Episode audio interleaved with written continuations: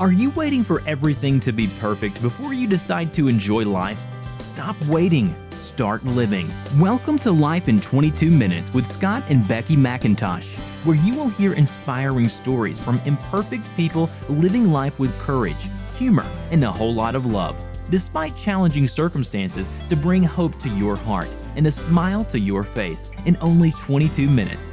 Now, let's welcome the host of the show, Scott and Becky McIntosh. Hello, hello, everyone. Welcome to Life in 22 Minutes. My husband and co host Scott sitting next to me, and we have a special guest today. And I know we say that every time because we only have special people on our show. And this special guest, her name is Janet Brohm. Did I say that correctly? Yes, you did. Okay. She is a brain fitness enthusiast who wants to help you maintain your brain for life. Janet helps others understand the importance of implementing brain fitness practices into their everyday lifestyle. So, welcome to the show, Janet. Thank you. It's great to be here, Becky. What led you to being so en- enthralled in the brain function? You know, when I think back in time, it probably all started with my cousin, Tom. He was deaf and with a very limited intellectual ability. Um, his mom, my aunt, was exposed to rubella, German measles, when she was pregnant with him. And we lived in New York. Um, he was two years younger than I, and he had this an affinity for me. I don't know why, but we connected. And he wanted me to read to him all the time. And he would hold my mouth and my throat with his hands so that he could feel the vibration. And he really only learned a few signs. Only my aunt learns a few signs.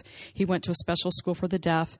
And as I watched how kids on the playgrounds would treat him, it just hurt me that they would make fun of him and it just it really cut me to the core. And i think that's what really developed my interest in helping kids with special needs. And so i knew from a very young age in high school i volunteered and then i went into special education and i graduated with my degree in special education. I taught kids with special needs for quite a few years.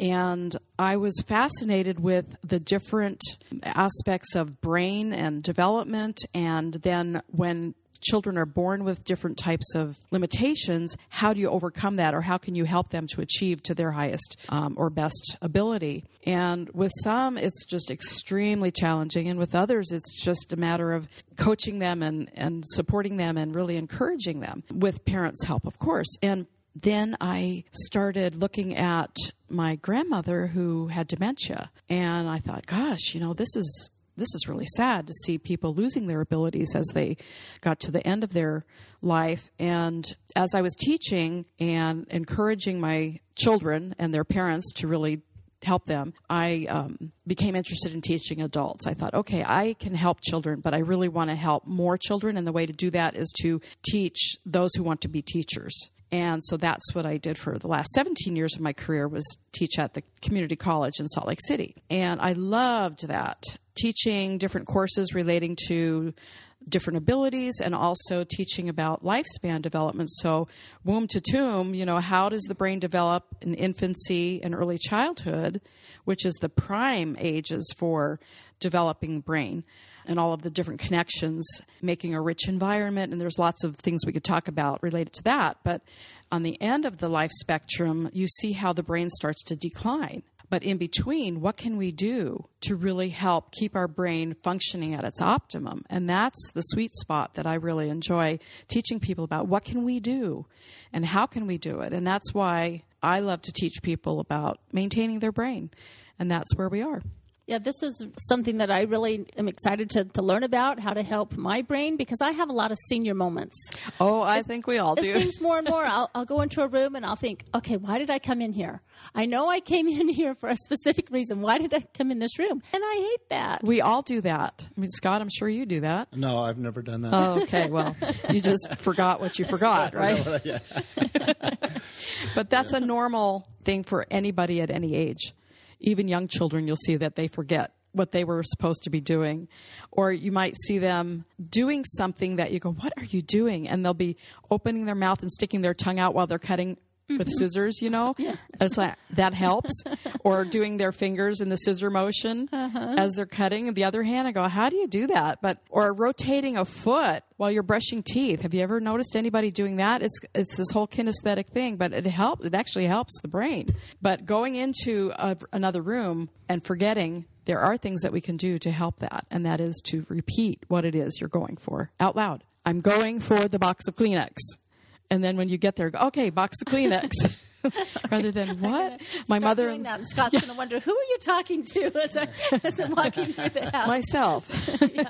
my mother-in-law had put a carton of ice cream in the cupboard instead of the refrigerator, or instead of the freezer, and it was several hours later that she noticed that mistake. And so we all do funny things like that. It's just part of aging that we, and it's not even so much the aging process; it's that we are overwhelmed with too many things that we're thinking about stress and you do have a large family and i'm sure you're constantly thinking about your kids and your grandkids and all the things you need to do and our mind gets so preoccupied that it's hard to focus on the one thing so that's called multitasking but not in a good way Right.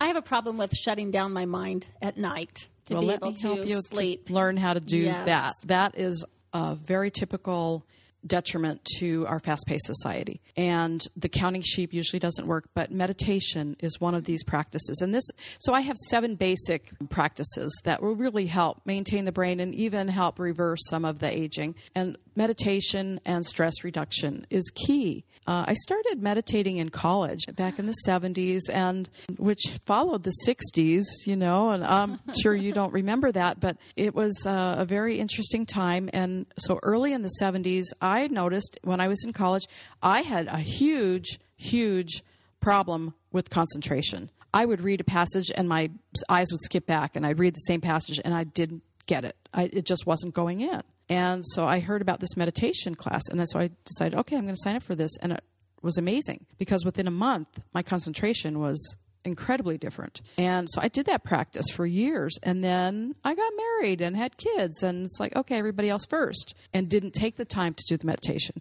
Started noticing later, decades later, I really need to start doing that again. And once I started, it was really difficult because of all these interruptions. But that's one of the key things. If you can start a meditation or guided imagery, guided meditation, there's lots of apps now.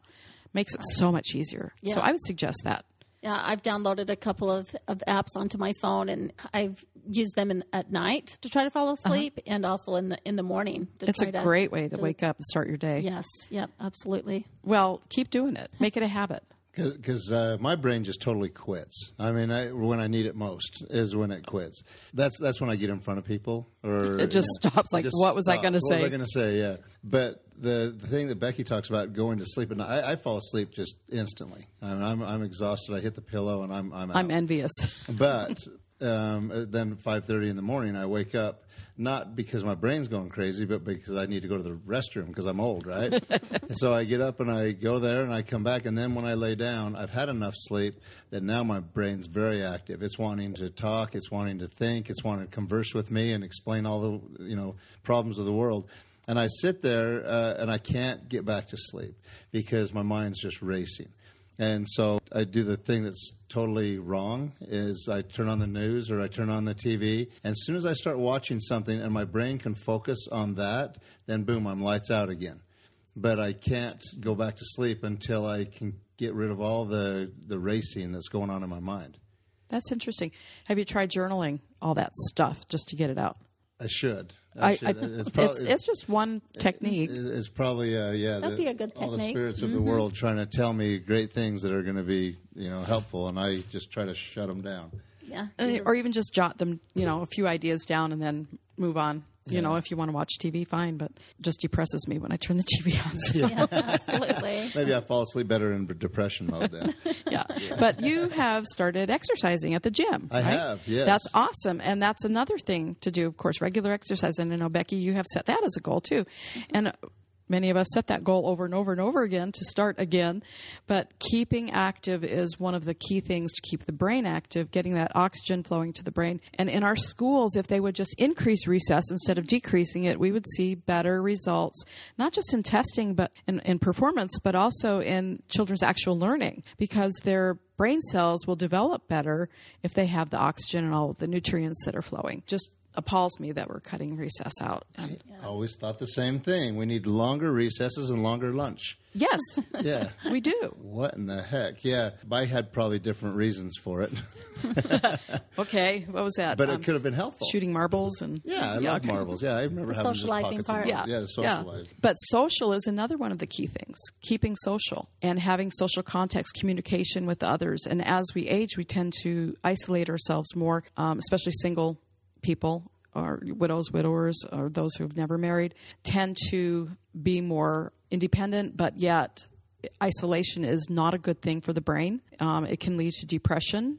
And there's a program called the Blue Zones. I don't know if you've heard of that, but there's different areas around the world that have centenarians, people who live to be 100 and older. And so they've studied what is it that these groups of people do. And there's some cultural things that are very interesting. And one is that they stay social. Okinawa, they, you know, these 100 year old people get together and have lunch together, or they just get together regularly, check up on each other. Ikaria, which is a little island in Greece, same thing. They get together, they, they sleep in. I mean, here's the life. They sleep in, they have a simple breakfast of maybe some whole wheat bread and honey and some tea, and then they do a little gardening or they go into town, and then they have a late lunch with friends and they're active and many of them are gardening and you know taking care of goats and just keeping very active. And they don't stay up really late but they're living to be over 100 they also have fresh clean air to breathe and i think that's one of the key differences here in the Salt Lake Valley, we have really horrible air, especially in the winter. That's one thing that I hope we can correct because that's something that's key, not just for our lung health, but for our brain too. So, exercising, that's a given. Everybody needs to exercise. Nutrition, eating right. I know you guys try to eat right. And there's some really awesome ways online that you can get all kinds of recipes, whether you just want to eat more natural or go paleo or whatever. But eating, and I know that you do eat meat, and that's great when you can go right to the source and get it fresh from nature. That's the, the thing that I tell people. I try to eat things that are close to the hoof, close to the ground, and close to the root, you know, or the tree branch. And so things that haven't been processed, yeah, that is close to those. But yeah, you're right. Even the hoof doesn't always necessarily mean you're getting the best nutrients because there's so many hormones and different things put in in animals so they'll grow faster and quicker and not have to put so much feed into them to get the final result. And so, yeah, I'm, I'm an outdoors guy. That's what Yeah. we live on. Well, You know what you're getting. We know what we're getting. And do you eat fish? I do eat fish. Yes, we both like fish a lot. Yeah, fish is really great for us. Yeah. Well, like I think it's uh, red meat and uh, and salmon and stuff produces arginine, and arginine produces um, nitric oxide. Nitric oxide then emulsifies the arteries, and then that cleans the rows of the of the brain. So it's like the corn rows, where the water doesn't get to the end of the row, that corn dies. And it's the same with our brain, from what I understand. Yes. If that, if that blood doesn't get to the end of those rows, if it starts to clog up, then Those neurons die. They just die. Yeah. And, and you can't get them back. Right. And so it's important to, uh, yeah, feed our body nutrients that are going to do the right things in the body. And even though we know this, practicing it is very difficult sometimes. We have a highly processed nature in our food supply. Going to the grocery store, I've been told if you shop the outer perimeter, you're going to get more fresh things. Except the bakery, you know, that's like avoid the bakery. but you know, your your meat and your dairy, but yet you don't know what's in that stuff unless you're doing organic, and Organic, it's you know a lot of people say oh it's too expensive, but you know I'd rather pay up front than later on. Yeah. Yeah, You know, absolutely. It's funny you mentioned about uh, older people. The, what do you call them? Centennials? Centenarians. Centenarians. Okay. Yesterday was my sister in law's aunt's 102nd birthday. Wow, that's And- great. And she still goes three days a week uptown and works at the genealogy. That's building. amazing. Yeah, three days a week. she gets the on bus. a bus and drives up mm-hmm. there. Good or, for or goes her. Up there. And she's totally independent, lives in her own house, and doesn't have anybody helping her, and just 102 years old. That's yesterday. great. Yeah. Well, that goes along with one of the other practices, and that is to learn something new, keeping the brain constantly learning. And so by doing genealogy research, you're learning. Whether it's, you know, because it's never monotonous. There, there's always something new with that.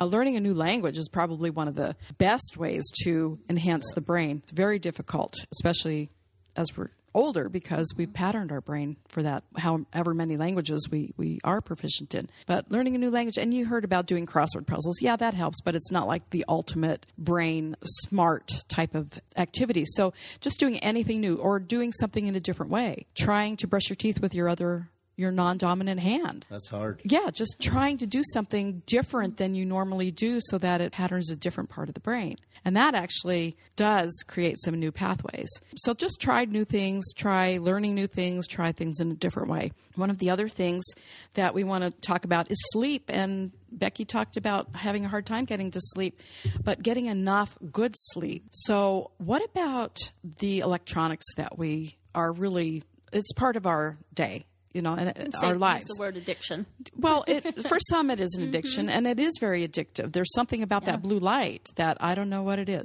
But the blue light changes the wavelengths in the brain. And so if we can turn that off, any electronics, TV, our iPhones, or, you know, smartphones, our laptops before bed, but we're talking at least a half an hour before bed.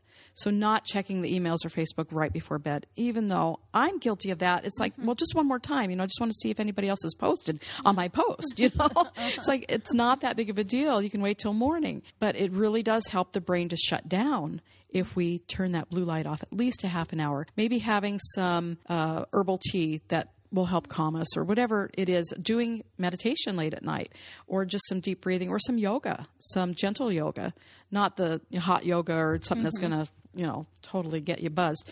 But i do think that if we take the time to put our mind into the the whole routine of now it's time for bed. So what do i do? Just like we did when our kids were little we had a routine. And so half an hour before maybe 45 minutes before start winding down and getting your things ready for tomorrow, which includes getting your brain mm-hmm. ready.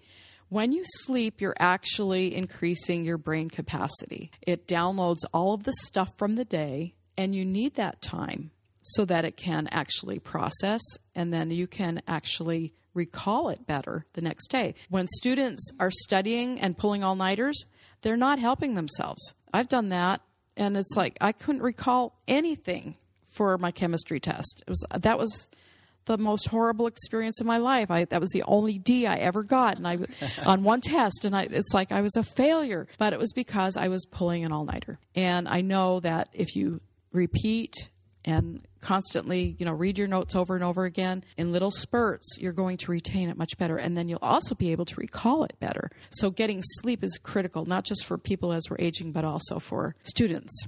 These are fantastic tips. So we've talked about exercise, importance of being social, and nutrition, sleep. So there's three Yeah. more. Well, knowing your numbers, going to your doctor, medical doctor, and getting your, your blood tests and knowing what your important numbers are your blood pressure, your cholesterol. Um, make sure that those are in check.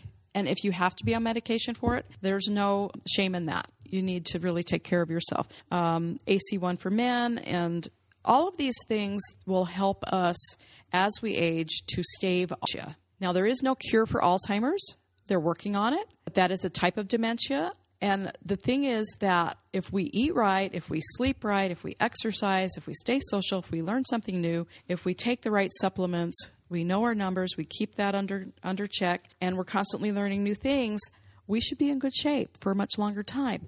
I love that about your the aunt who Yeah, yeah. It's 102. crazy, huh? Yes, Yeah. but I've seen people who are really, really old and very active, and then others who are y- much younger and are much older. You know, chronologically they're younger.